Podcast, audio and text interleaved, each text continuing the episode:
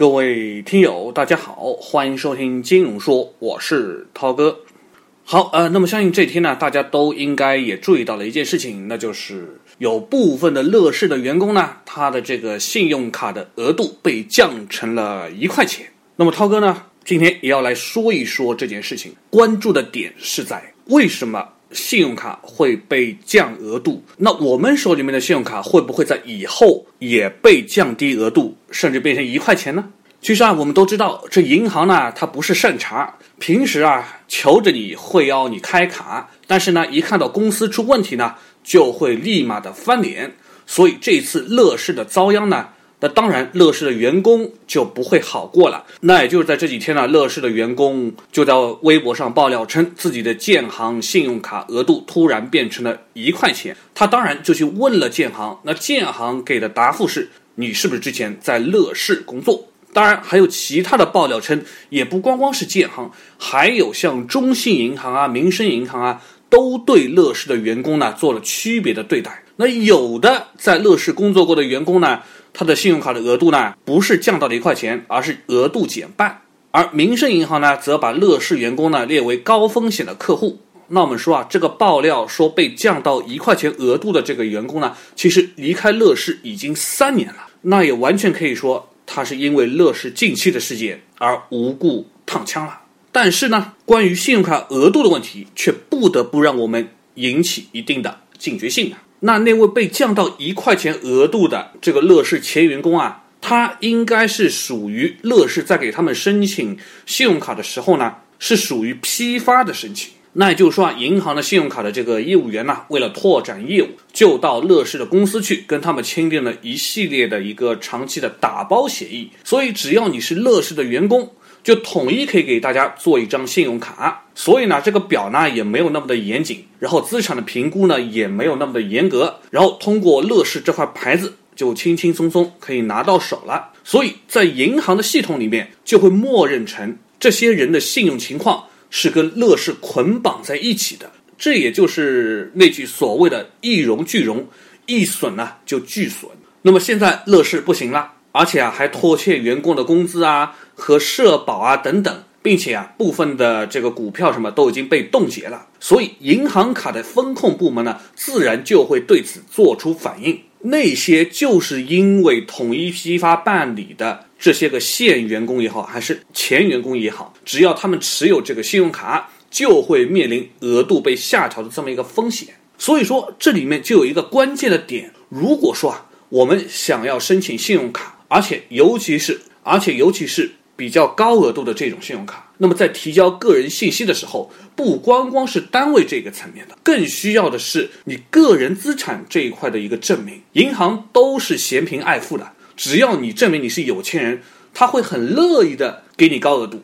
大家都回去想一想哈，你办的这种信用卡，你手里面有没有这种通过公司统一办的？如果有，那就要小心了，因为可能对银行来讲，你的这张卡就跟公司的好坏绑在了一起。那么好，话说回来啊，既然有了信用卡，有些人对银行的信用卡额度当然不会满意。他给了你两万，其实你心里面是想要四万的。所以呢，就有一些人想要提高额度。之前涛哥讲过，要提高额度的话，那当然你得刷卡次数越多越好，而且呢，你的消费也得更多元化，金额呢也最好比较大。每一个账单日里面，你的账单的金额最好是在额度的百分之三十以上，并且等你快要刷爆了的时候，赶紧申请提升额度。同时呢，你还可以继续提供更多的个人资产的证明，比如说你又有车了，你也有房了，那银行。就会认为你非常的靠谱，非常的有钱，就会给你加额度。你如果让银行割一根羊毛，分个期啊，分个十二期的还款啊，那银行也是心里面非常的开心，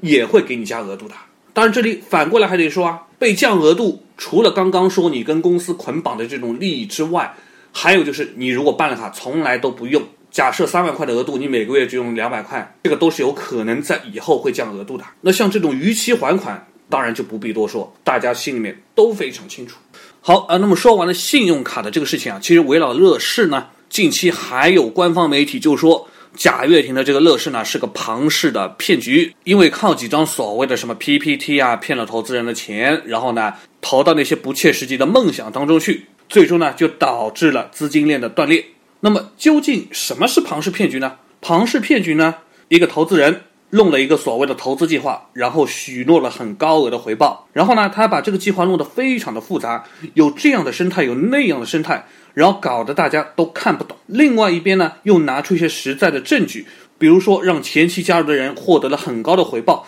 以此呢来吸引更多人参加这个骗局，最后呢导致资金链断裂并且破产。所以你会看到这里面的一个逻辑，从庞氏骗局的角度，就是从融资。到烧钱，再画大饼，再到融资，最后不断的这样往复下去，直到资金破裂为止。但是我们得说哈，庞氏骗局的认定，融资它是正当的，融到多少钱都不能说它是一个庞氏骗局。其次呢，承诺给多少的回报呢，也是正当的，只要他有能力。让你相信他能够赚到这么多的钱。再次呢，用新的债去还旧的债呢，也是正常的。所以你也不能说它就是一个庞氏骗局。那我们要认定这就是一个庞氏骗局的话，这个业务盈利在事实上是不足以抵消借债所允诺的一个利息。你刻意隐瞒相关的亏损，并试图吸引更多的人加入这个明摆着是亏损的游戏，那这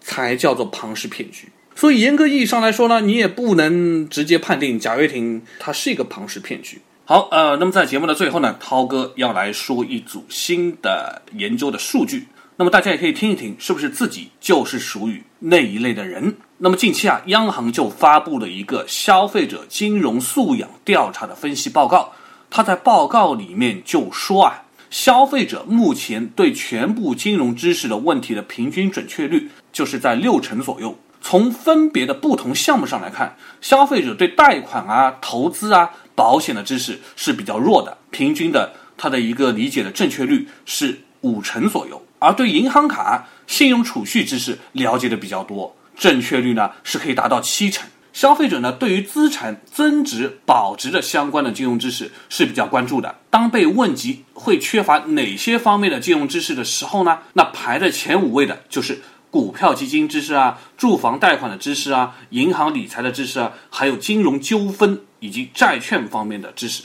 有意思的是什么呢？当问到消费者如果下个月有一笔钱，它等于三个月的收入，需要额外的去支出的时候，那么有没有这个能力做这一笔钱的全额支付的时候呢？那仅有三成多的人认为自己是完全可以支付的，近四成的人认为自己或许可以做到。那有将近两成的人是认为自己可能拿不出来，可见很多人还是没有那么多的一个大额的存款的一个能力哈。当被问到消费者选择金融产品或者服务的时候，是否阅读了合同里面的条款？那结果也是显示呢，有四成的人呢是会仔细读这个条款的，那五成的人呢是稍微的看一看里面的条款内容，还有一成的人呢是根本不看。那也难怪这一成的人如果碰到问题的时候。只能怪自己不看条款认倒霉了喽。那么，当被问到如果作为消费者在选择金融产品或者服务的时候，有没有办法正确的去分辨合法和非法的投资渠道和产品服务的时候呢？有六成多的消费者是选择了能，有将近百分之十七的消费者是选择不能的，而两成的人是选择不知道。所以说了这么多数据，大家也可以思考一下。遇到这样的一些情况，到底在这些知识方面，在这些理解方面，是不是属于能分辨的一类，还是不能分辨的一类，或者说不知道呢？而这一切也将会决定我们投资的、我们理财的能力，以及导致最终实际收益的这么一个结果吧。好了，今天的节目也就到这里了，感谢大家的收听，咱们下期节目再会。